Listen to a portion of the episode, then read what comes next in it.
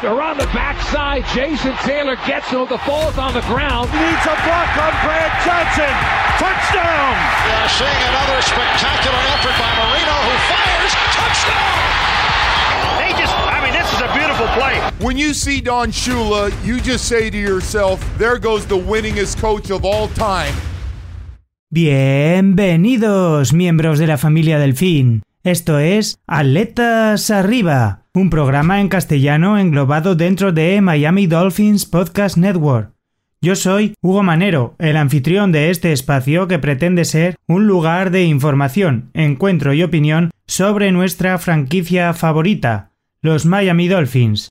Semana prenavideña, este año especialmente importante porque el día de Navidad, además de disfrutar de nuestra familia, de la comida, de los turrones, tendremos además ración de nuestros Miami Dolphins porque disputarán un partido en ese día tan especial frente a los Green Bay Packers que analizaremos en la parte final del programa pero hay que hablar también de la derrota que sufrieron los Dolphins la pasada madrugada del sábado al domingo en el Highmark Stadium de Buffalo frente a nuestros rivales divisionales los Buffalo Bills, que supone la tercera derrota consecutiva en este tour de partidos a domicilio que han vivido los Miami Dolphins frente a San Francisco 49ers, Chargers y Buffalo Bills. Hay que decir, bien es cierto, que ha habido una tremenda mejora ofensiva en este último partido, que los Dolphins mostraron su mejor versión en ese partido frente a los Buffalo Bills, que no perdieron la cara al encuentro durante toda la noche, en un encuentro marcado por la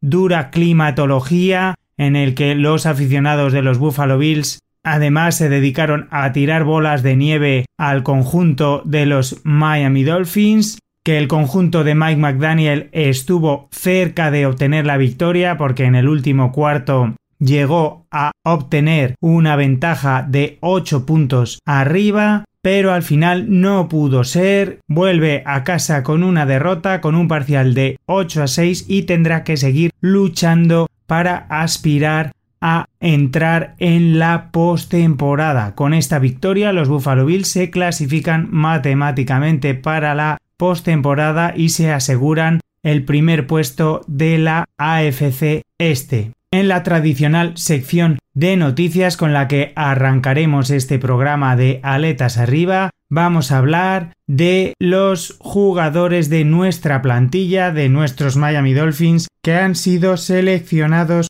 para el Pro Bowl descubriremos qué miembros del conjunto de Mike McDaniel disputarán ese encuentro que tradicionalmente reúne a los mejores jugadores de cada conferencia, tanto de la americana como de la nacional, y que premia a los jugadores más destacados de cada temporada en la NFL. Así que en esta semana tan especial antes de las fechas señaladas de la Nochebuena y la Navidad, volvemos como siempre repletos de información, noticias sobre nuestros Miami Dolphins, el equipo del sur de Florida y como siempre os invito a sumergiros conmigo en las interioridades de la franquicia del sur de Florida porque comienza aquí Atletas arriba.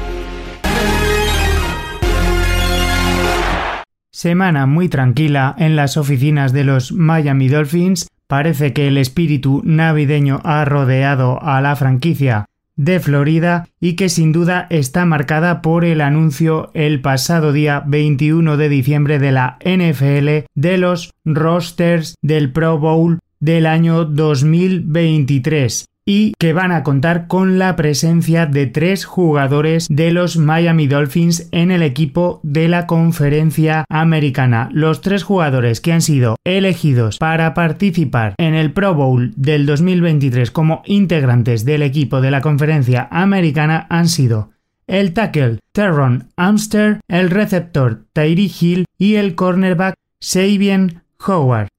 Terron Aster y Tyree Hill han sido nombrados como titulares para el equipo de la conferencia americana. Además, hay que decir que adicionalmente cinco jugadores de los Miami Dolphins van a ser designados como suplentes en primer o segundo lugar por si algún jugador no pudiera acudir al encuentro. Estamos hablando del fullback Ale Kingold, primer suplente, el quarterback Tua Tagovailoa, primer suplente para dicha posición, el receptor Jalen Waddell, primer suplente, el defensive end Christian Wilkins, primer suplente, el outside linebacker Bradley Chubb, segundo suplente, además del safety Jevon Holland y el Titan Mike Hesiki que han sido listados como cuarto y quinto suplentes respectivamente. Curioso el caso del quarterback Tua Tagovailoa que a pesar de ser el jugador de toda la liga que más votos recibió del aficionado para acudir al Pro Bowl y de liderar la liga en rating de pase y en diferentes categorías estadísticas ha quedado fuera de la lista inicial de los quarterbacks en la conferencia americana. Ha sido desplazado por Patrick Mahomes, Josh Allen y Joe Burrow. Le han dejado fuera las votaciones de entrenadores y jugadores.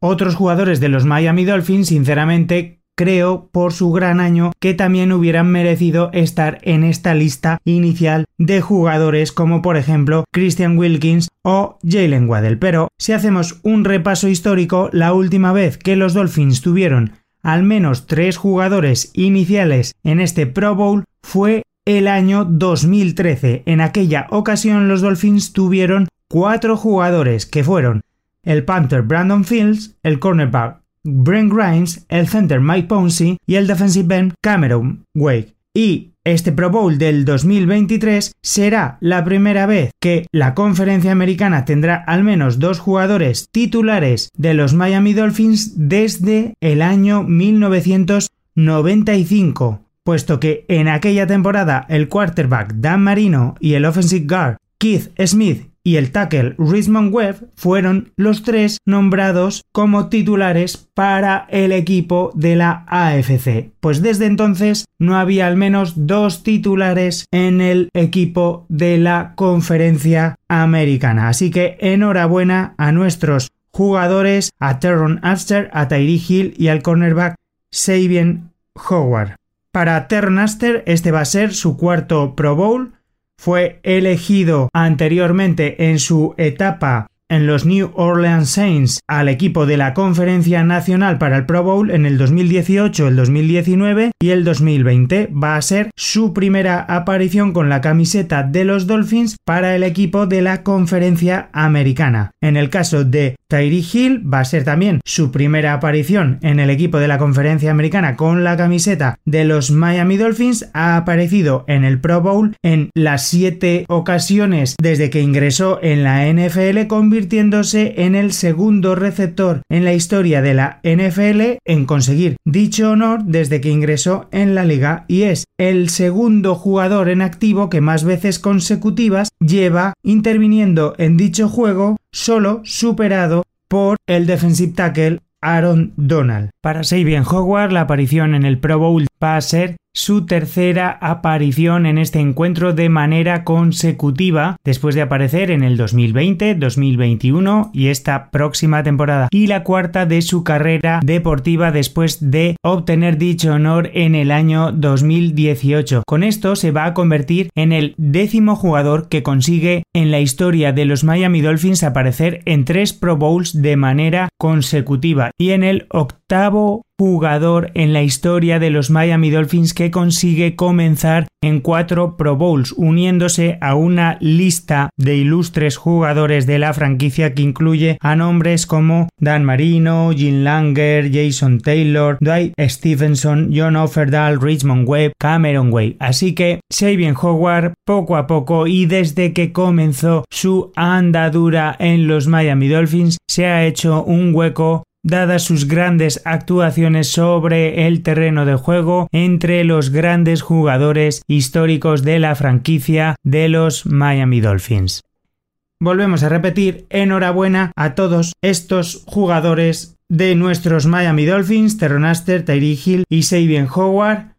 Suponemos o podemos intuir que quizás alguno más, como el caso de Tua Tagovailoa, puedan o finalmente tengan que acudir al Pro Bowl porque quizás algún quarterback esté disputando la Super Bowl o ojalá Tua Tagovailoa no pueda acudir o Terron After o Tyree Hill no puedan acudir a este encuentro porque significaría que los Miami Dolphins van a disputar el partido más importante de la temporada. Vamos a pasar y a terminar este apartado de noticias semanales de los Miami Dolphins hablando del único movimiento que ha habido en la plantilla y que afecta al Practice Squad, porque el pasado 20 de diciembre los Miami Dolphins anunciaban que para este Practice Squad habían firmado al línea ofensivo Lester Cocton y habían cortado del Practice Squad también al línea ofensivo Lamont Gaillard. Lester Cotton es un jugador de 26 años, 1,93 metros de altura y 152 kilos de peso que entró en la NFL como un agente no drafteado firmado por Oakland el 3 de mayo del 2019 después de haber pasado su carrera universitaria en Alabama, donde fue un jugador miembro de la Marea Carmesí de Nick Saban, compañero de Tua Tagovailoa y de Jalen Waddell, un jugador titular de aquella Alabama que ganó el título de campeón nacional del 2017. Lester Cotton ha aparecido en 14 encuentros en la NFL. Ha jugado este año en 10 partidos con una titularidad para Las Vegas Raiders antes de ser cortado el 15 de diciembre del 2022. Desde que entró en la NFL ha tenido múltiples idas y venidas en el practice squad de los Raiders.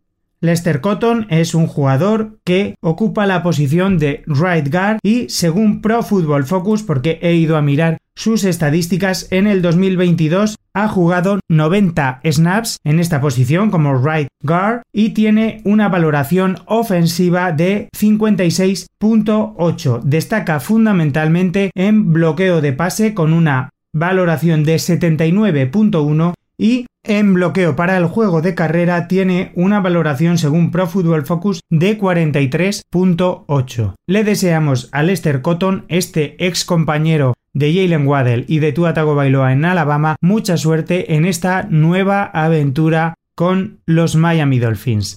Sin ninguna otra noticia que comentar, es momento ahora para pasar a analizar todo lo acontecido el pasado fin de semana en ese trepidante y emocionante duelo y partido de fútbol americano que disputaron los Miami Dolphins y los Buffalo Bills en el Highmark Stadium de Buffalo, Nueva York, porque vamos a analizar el partido de la semana.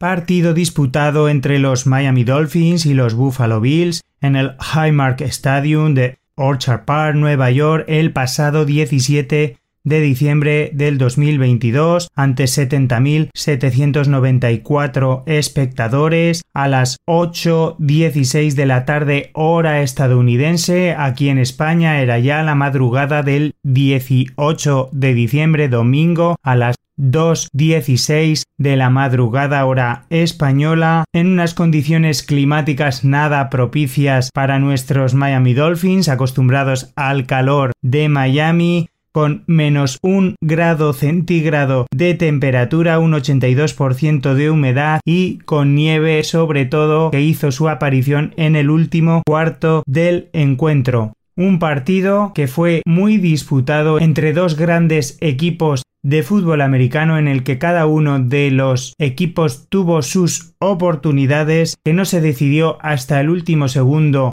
con un field goal para los locales que tuvo dos partes bien diferenciadas para nuestros Miami Dolphins, una primera parte que estuvo marcada por el buen juego terrestre de los Miami Dolphins en el que para mí la clave fue el poco acierto que tuvieron los Dolphins, la poca eficacia en la red zone con las oportunidades desaprovechadas por parte de los Miami Dolphins y una segunda parte en la que la mejoría defensiva permitió controlar a los Dolphins el ataque de los Buffalo Bills, sobre todo en el tercer cuarto, en el que no les permitimos anotar ningún punto, pero en el que realizamos un viraje, olvidamos un poco el ataque terrestre y no fuimos tan eficaces ni tan efectivos en alargar los drives ofensivos y nos olvidamos un poco de algo que nos estaba dando tan buenos frutos como el juego terrestre, no supimos extender o realizar drives sostenidos y acabamos pagando y desaprovechando una ventaja de 8 puntos en el último cuarto. De todas formas vivimos o experimentamos una mejoría ofensiva con respecto a lo exhibido en los últimos dos encuentros de este mini tour de partidos a domicilio del conjunto de Mike McDaniel y demostramos que podemos competir frente a cualquier equipo. Es una derrota que nos deja un regusto a victoria, un buen sabor de boca y desde luego que nos da esperanzas para los tres partidos de temporada regular que quedan. Con este nivel deportivo podemos intuir o tenemos esperanzas de que los Dolphins van a competir por la victoria en los tres partidos que quedan y van a estar en la lucha por entrar en postemporada. Como siempre, vamos a ver las estadísticas colectivas como equipo, las estadísticas individuales. Vamos a ver un resumen de lo que pasó en cada uno de los cuatro cuartos de este apasionante encuentro de la semana 15 entre nuestros Miami Dolphins y los Buffalo Bills. Comenzamos con los números grupales porque los Miami Dolphins obtuvieron un total de 20 primeros downs, 8 los consiguieron mediante el juego de carrera, 9 por el juego de pase 3 mediante penalizaciones de nuestros rivales. Los Buffalo Bills, por su parte, obtuvieron 29 primeros downs, 9 por el juego de carrera, 16 por el juego de pase, 4 por penalizaciones de los Miami Dolphins. Vamos por la eficacia de los terceros downs. Los Miami Dolphins obtuvieron 5 de 14 posibles para un 35,7%. Este fue un aspecto bastante importante del encuentro. Los Miami Dolphins y su entrenador Mike McDaniel decidieron apostar en este partido para muchas situaciones de tercer down y una yarda por el juego de pase, con un resultado infructuoso o poco efectivo, y a pesar de que el juego terrestre estaba siendo muy satisfactorio durante este partido con los Bills, para estas situaciones de corto yardaje decidieron apostar por jugadas sorpresivas o sorprendentes de pase con un resultado insatisfactorio que puede ayudar a explicar este porcentaje de 35,7% en eficacia de terceros downs y que pudo marcar el devenir de algunos drives ofensivos de los Miami Dolphins durante este partido frente a los Buffalo Bills.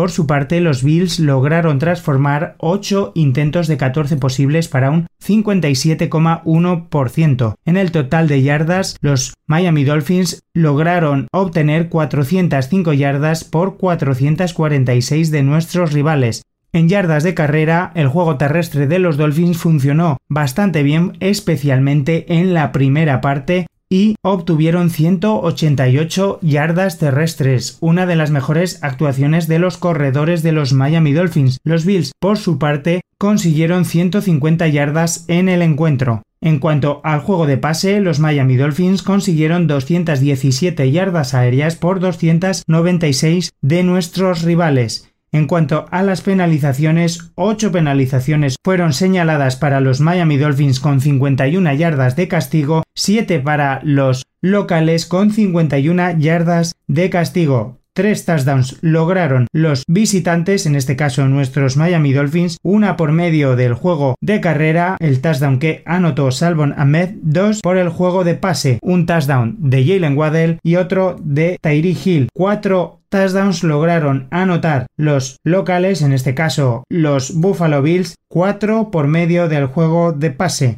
La puntuación final fue de 29 puntos para los Miami Dolphins, 32 para los locales los Buffalo Bills. El tiempo de posesión muy parejo, fue superior el tiempo de posesión que obtuvieron los Miami Dolphins 30 minutos 7 segundos por 29 minutos 53 segundos para los Buffalo Bills. Así que una igualdad en bastantes aspectos del juego que se reflejó en el marcador final y que refleja lo igualado que estuvo el encuentro en muchas facetas del juego. Vamos a pasar a ver ahora cuáles fueron los protagonistas individuales del encuentro. Y lo hacemos repasando el duelo que vivimos en la posición de quarterback entre Tua Tagovailoa y Josh Allen. Nuestro quarterback tuvo 17 completos de 30 intentos que transformó en 234 yardas, dos touchdowns, el pase más largo de 67 yardas para un quarterback rating de 104.0. Recuperó su gran nivel de esta temporada y nos regaló una gran actuación. Josh Allen, por su parte, también completó una buena actuación y lideró a su equipo a una nueva victoria frente a su público. Realizó 25 completos de 40 intentos de pase que transformó en 304 yardas, 4 pases de anotación, el pase más largo de 45 yardas para un quarterback rating de 119.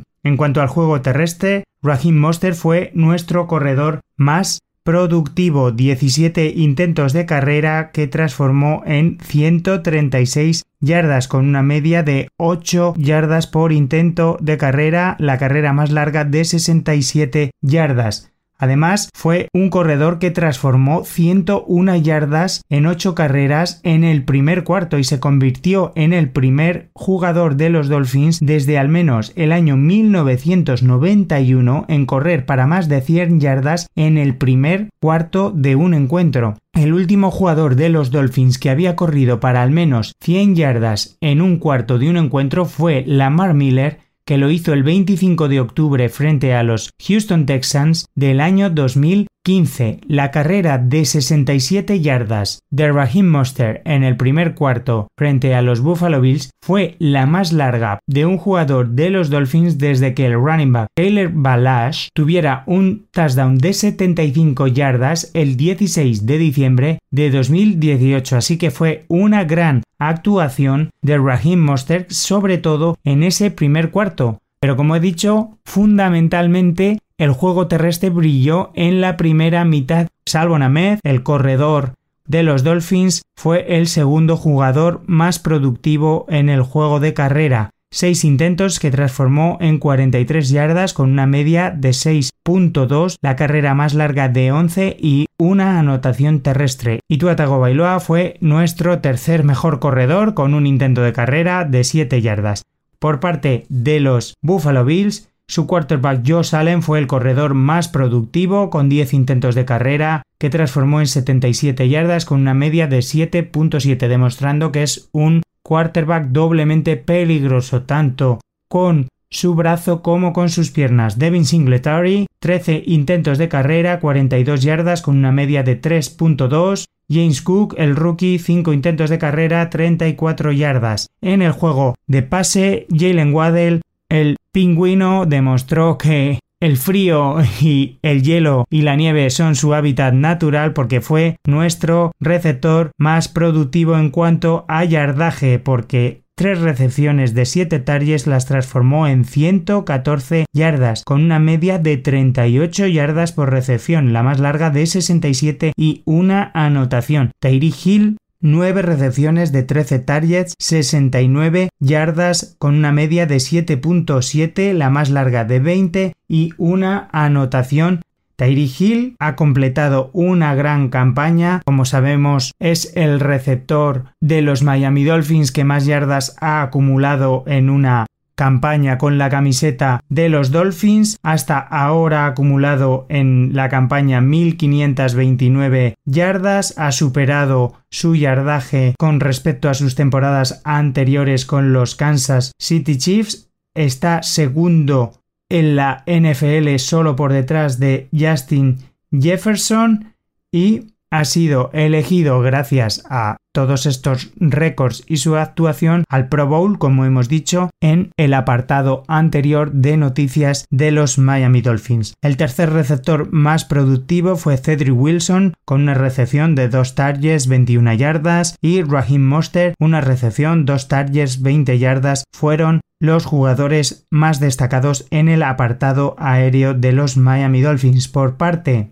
de los Buffalo Bills. Dawson Knox, su tight end, fue el jugador más productivo con 6 recepciones de 8 targets, 98 yardas, 16.3 de media con una anotación. Stephon Diggs, el wide receiver de los Bills, uno de los jugadores más peligrosos del ataque de Buffalo, 5 recepciones de 9 targets, 60 yardas, 12 de media. Gabriel Davis, otro receptor muy peligroso, 4 recepciones de 6 targets, 56 yardas de media. Devin Singletary, su corredor, 3 recepciones de 4 targets, 28 yardas de media. Isaiah McKenzie, 2 recepciones de 5 targets, 24 yardas. Y curiosamente, recepciones de poca producción de yardaje, pero muy peligrosos porque fueron los que nos encajaron los touchdowns fueron James Cook, el running back, dos recepciones de tres targets, 5 yardas, un touchdown. Quinton Morris, el tight end, una recepción para 14 yardas, un touchdown. Y Nihen Hines, una recepción, 10 yardas, un touchdown. Estos fueron los principales protagonistas individuales en el apartado ofensivo. Vamos a ver ahora quiénes brillaron en la defensa de ambos conjuntos.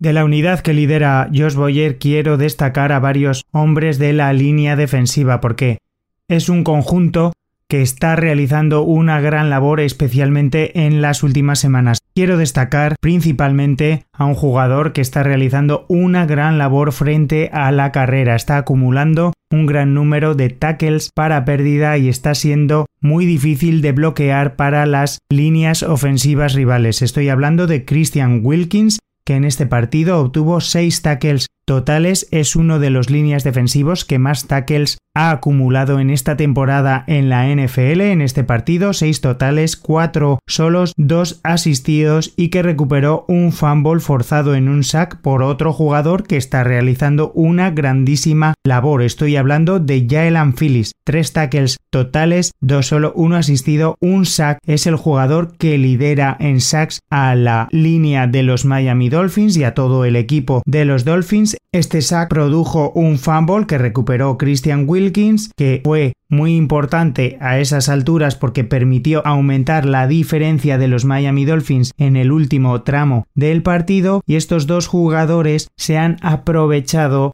especialmente de la llegada de Bradley Chubb al frente defensivo de los Miami Dolphins. En cuanto a tackles en este partido de los Miami Dolphins, Kader Kohu es otro jugador que está cuajando una grandísima labor en esta campaña. Fue el líder de tackles del equipo, siete tackles, los siete solos, un pase defendido en este encuentro. Zach Sealer fue otro jugador con un gran desempeño, cinco tackles totales, tres solo dos asistidos, un sack que produjo 8 yardas de penalización, dos tackles para pérdida. Así que en general la línea defensiva fue uno de los grandes protagonistas del encuentro para los Miami Dolphins. Por parte de los Buffalo Bills, dos de los jugadores más destacados fueron la pareja de linebackers del conjunto de Buffalo, Tremaine Edmonds, 8 tackles totales, 6 solo 2 asistidos, el polivalente Macmillano, 8 tackles también, totales 3 solo 5 asistidos, medio sack que produjo 3 yardas y media de penalización. En la línea defensiva de Buffalo, Zach Lawson fue un jugador muy importante, produjo un sack que produjo 10 yardas de penalización y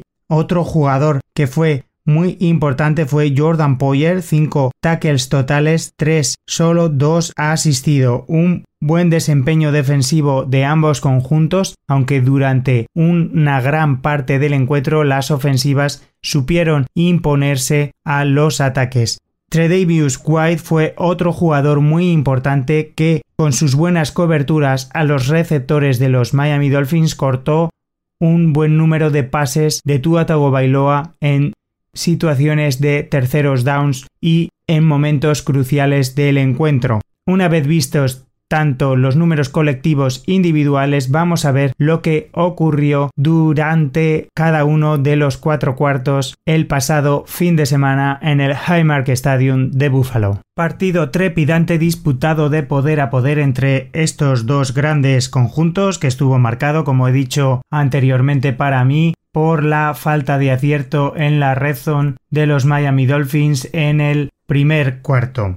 porque Miami iba a salir al Highmark Stadium dispuesto a demostrar que iba a luchar por la victoria en este partido. Los Dolphins iban a comenzar dejando claro que iban a explotar el juego terrestre. Los drives se extendían, el juego terrestre con Raheem Monster funcionaba y en un primer drive en el que la defensa conseguía parar a los Buffalo Bills, se iban a quedar cerca de la red zone en una situación de tercer down, los Miami Dolphins iban a jugar ese tercera y uno, una situación de pase, no iban a conseguir anotar, incluso Tua Bailoa iba a vivir un sack y iban a tener que lanzar un field goal de 39 yardas que Jason Sanders iba a convertir y que ponía la primera ventaja en el marcador para los Miami Dolphins. Iban a contestar los Bills con un drive metódico rapidísimo. Josh Allen iba a atacar las zonas de la defensa zonal de Miami para avanzar en menos de dos minutos una gran cantidad de yardas que iba a culminar con un pase de 14 yardas para Quintin Morris y que iba a poner el 7-3 en el marcador. Pero la respuesta de los Dolphins no iba a ser menos sorprendente porque con una carrera de 67 yardas se iban a acercar hasta nuevamente la Enzon, pero otra vez la poca capacidad y efectividad para convertir pases en la red zone iba a determinar que los Dolphins no consiguieran anotar 7 puntos y se tuvieran que contentar con anotaciones de 3 puntos. En esta ocasión iban a ser drops de los receptores de los Dolphins los que iban a imposibilitar anotar de 7 puntos y nos íbamos a tener que contentar con un nuevo field goal de 21 yardas de Jason Sanders para colocar el 6-7 en el marcador. Los Bills iban a contestar nuevamente anotando y demostrando su pegada, y con un gran drive en el segundo cuarto de Josh Allen conectando con sus receptores demostrando que también podía correr y conectando con Stephon Diggs al que iba a empezar a encontrar y iban a explotar el emparejamiento con Keyon Crossen pues iban a volver a escaparse en el marcador por medio de un pase de Josh Allen a Nigen Hines de 10 yardas para poner como he dicho, el 14-6 en el marcador y demostrar que hasta entonces la eficacia en la red estaba marcando el partido. Los Dolphins iban a seguir explotando el juego terrestre y cuando quedaban 3 minutos para llegar al descanso, esta vez sí, con una carrera de 11 yardas de Salvonamed íbamos a conseguir anotar de 7 puntos para poner un 13 a 14 que nos acercaba en el marcador. Pero en esos 3 minutos los Bills iban a conseguir otra vez un buen drive, la defensa de Miami no iba a poder parar a Josh Allen y cuando el tiempo ya agonizaba con el reloj ya en 0 segundos iba a escapar del pocket en una jugada al límite del tiempo reglamentario, con el tiempo ya cumplido, para encontrar a James Cook en la Enson en un pase de 4 yardas para poner el 21-13 con el que nos marchábamos al descanso. La segunda parte tuvo un color bien diferente. En el tercer cuarto la defensa de Miami estuvo especialmente entonada. Los Bills no consiguieron anotar y la ofensiva de los Dolphins estuvo especialmente acertada. Tua Tagovailoa iba a conectar en un pase de 67 yardas con Jalen Waddell. El pingüino demostraba que el frío le gusta y íbamos a recortar distancias en el marcador. Nos íbamos a colocar 19-21. Los Bills seguían desconectados en ataque. La defensa de los Dolphins les maniataba. La línea defensiva hacía llegar presión a Josh Allen. La secundaria de los Dolphins también estaba realizando en este tercer cuarto un mejor trabajo. Vamos a aprovechar además los regalos de los Buffalo Bills porque después de un drive infructuoso de los Miami Dolphins cuando nos disponíamos a patear el balón. Los equipos especiales de los Buffalo Bills iban a cometer una infracción, un rushing into the kicker, que nos devolvía la posesión del balón. En esa nueva posesión íbamos a realizar buenas carreras y por medio de un pase de 20 yardas, Tua Bailoa conectaba con Tyree Hill para volver a adelantarnos en el marcador. Era la segunda vez desde aquel primer cuarto en el que los Dolphins se adelantaban en el marcador y nos colocábamos 26-21 arriba en el encuentro. La defensa de los Dolphins seguía dominando y ya en el último cuarto, cuando quedaban menos de 12 minutos después de un sack de Jalen Phillips sobre Josh Allen, el quarterback de los Buffalo Bills iba a perder el balón, lo recuperaba Christian Wilkins y los Dolphins volvían a tener la posesión del esférico. Iba a aprovechar Miami el ataque para acercarse a zona de anotación, no iban a poder concretar ese drive ofensivo con un touchdown, Jason Sanders iba a patear el esférico desde una distancia de 47 yardas para anotar un field goal y colocarse 29 a 21 en el marcador, 8 puntos arriba pero hasta aquí llegaron los Miami Dolphins. Los Bills empezaron entonces a carburar, la nieve empezó a hacer su aparición, parece que esto trajo suerte a los locales, realizaron un gran drive, Josh Allen se echó al equipo a las espaldas, volvió a conectar con Dawson Knox cuando quedaban 9 minutos para el final, realizaron una conversión de dos puntos, Después de ese touchdown, empataron el partido a 29. Tuatago Bailoa en el siguiente drive hizo buenos pases, pero no pudieron avanzar los Miami Dolphins y con un drive final maravilloso, los Bills se acercaron hasta zona de anotación, incluso Devin Singletary no quiso anotar y cuando quedaban dos segundos para el final, Tyler Bass anotó un field goal de 25 yardas que hizo que los Buffalo Bills se adelantaran y establecieran el 32 a 29 definitivo del encuentro. En resumen, es un partido en el que los Miami Dolphins jugaron posiblemente uno de los mejores encuentros en condiciones climatológicas adversas de las últimas temporadas fundamentalmente en el campo de los Buffalo Bills es uno de los mejores partidos de las últimas campañas en el que estuvieron a punto de llevarse la victoria con una mejoría ofensiva respecto a los últimos partidos y que nos hace ser muy optimistas de cara al futuro inmediato y a los últimos tres partidos de la temporada. Vamos a pasar ya a analizar lo que nos toca vivir el próximo día de Navidad porque ahí encuentro nuestros Miami Dolphins regresan a casa al Hard Rock Stadium para enfrentarse a los Green Bay Packers.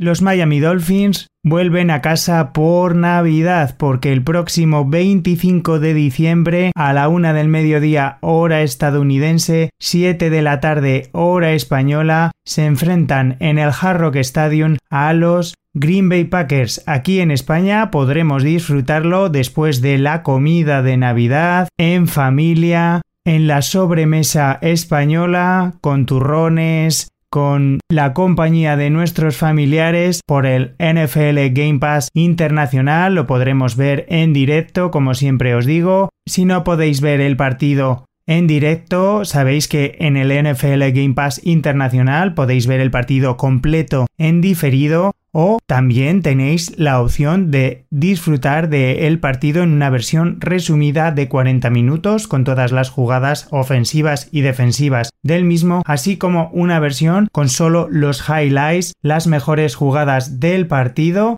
de este y de todos los encuentros, porque como es un día tan especial, igual no podéis ver el partido a nuestros Miami Dolphins en directo en esa sobremesa del día de Navidad. Contarme qué vais a hacer ese día de Navidad, si vais a poner el partido a vuestros familiares, si lo vais a ver con vuestros hermanos, primos, cuñados, suegras, consuegros, etc. Hacérmelo saber a través de mi cuenta personal, me interesa mucho ya que es una fecha tan señalada aquí en nuestro país. Vamos con una serie de datos sobre el partido porque una victoria sería la victoria número 15 para nuestro quarterback Tua Tagovailoa, una victoria de los Miami Dolphins que, como reza el lema navideño, regresan a casa por Navidad, supondría la victoria número 12, la duodécima victoria en los últimos 13 encuentros disputados en el Hard Rock Stadium.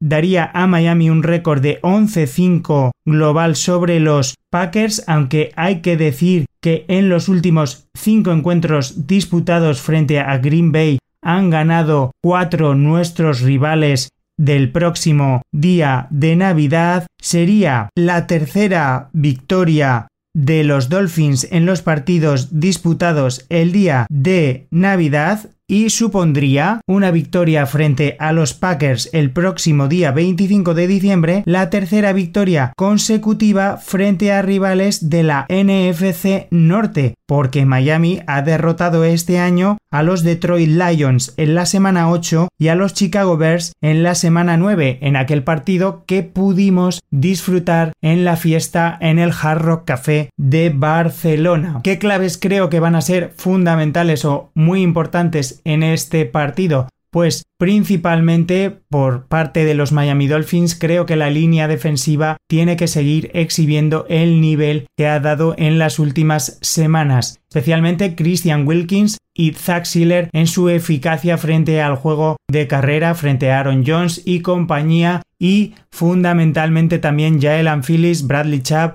en la presión que puedan ejercer frente a Aaron Rodgers, porque Aaron Rodgers no es un quarterback móvil y es un jugador al que hay que hacerle llegar presión para que no pueda conectar con sus receptores. Defensivamente creo que esas son las claves, porque además los Green Bay Packers no están viviendo su mejor temporada, llegan con un parcial de 6-8, están teniendo problemas durante las últimas temporadas con el juego aéreo, no están encontrando receptores de calidad y creo que ahí Sabin Howard y la secundaria de los Miami Dolphins pueden tener emparejamientos favorables. En cuanto a la ofensiva de los Miami Dolphins, creo que el juego de carrera debe mantener el nivel exhibido en Buffalo Raheem Monster y esperemos que podamos contar con la vuelta de Jeff Wilson deben seguir exhibiendo el mismo nivel es muy importante que el juego terrestre pueda mostrar continuidad para extender drives ofensivos y que nuestra ofensiva esté durante mucho tiempo para controlar el reloj sobre el césped del Hard Rock Stadium, porque además esto permitirá establecer el play action y que Tua Tagovailoa pueda conectar con Tyree Hill y Jalen Waddell para que puedan superar con claridad a Jair Alexander y la secundaria de Green Bay Packers. Creo que ahora por nivel de juego y calidad y por el momento de forma y por lo exhibido durante la campaña 2022 y porque además jugamos como locales, los Miami Dolphins son favoritos frente a los Green Bay Packers. Vamos a ver de todas formas el depth chart de nuestros rivales para ver dónde están sus principales fortalezas tanto en el apartado ofensivo como defensivo. Ofensivamente, el jugador más talentoso de los Green Bay Packers es su quarterback Aaron Rodgers. La dupla de corredores es muy talentosa y complementaria porque en Aaron Jones tienen a un jugador que se desenvuelve muy bien en el juego de pase y para carreras por fuera y en AJ Dillon a un jugador más de carreras de poder. En la posición de receptores tienen a Allen Lazar, al rookie Christian Watson, que está siendo uno de los jugadores más peligrosos, y al receptor de slot Randall Cobb. En la posición de tight end tienen a Mercedes Luis y a Robert Tonian. La línea ofensiva está formada por el left tackle David Bakhtiari, uno de los jugadores de más calidad en esa línea ofensiva, el right tackle Josh Neiman, el left guard Elton Jenkins, el right guard John Runiam y el center Josh Myers. En el apartado defensivo cuentan con una línea defensiva de tres hombres que componen Dian Lowry en la posición de defensive end, también como defensive end Jarvan Reed, como nose tackle Kenny Clark, uno de los jugadores más peligrosos. Cuentan con dos outside linebacker como Preston Smith y otro outside linebacker Kingsley Enabare. Dos middle linebackers como Quay Walker, un jugador de primer año, y DePondre Campbell. La posición de cornerback está compuesta por Jair Alexander, uno de sus jugadores más importantes que se emparejará, imaginamos, o con Tyree Hill o con Jalen Wader y Rasul Douglas. Y en la posición de safety tienen a Adrian Amos y Rudy Ford. De todas formas, creo que nuestros jugadores Tyree Hill y Jalen Waddell tienen que generar superioridad frente a esta secundaria de los Green Bay Packers. Así que un duelo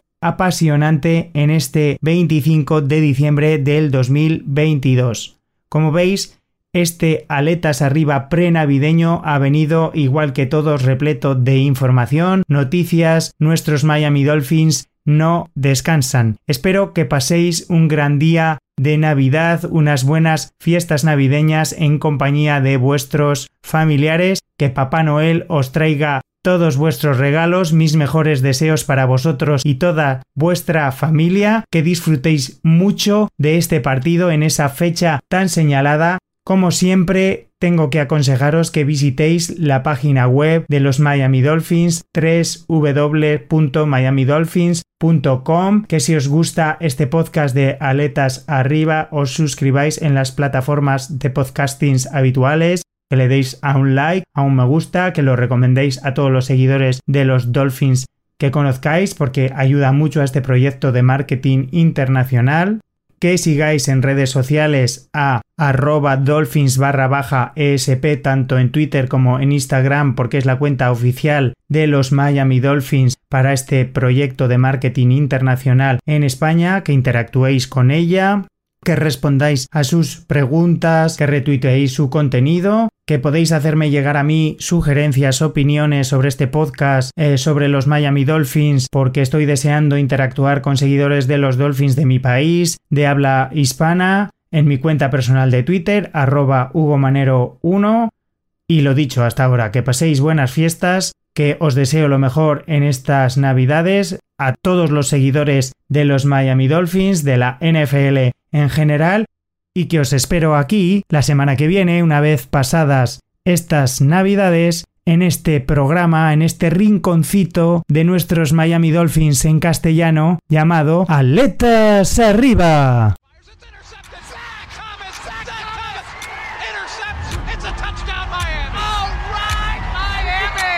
They're on the backside. Jason Taylor gets him. The ball's on the ground. Needs a block on Brad Johnson. Touchdown! Yeah, seeing another spectacular effort by Marino who fires. Touchdown!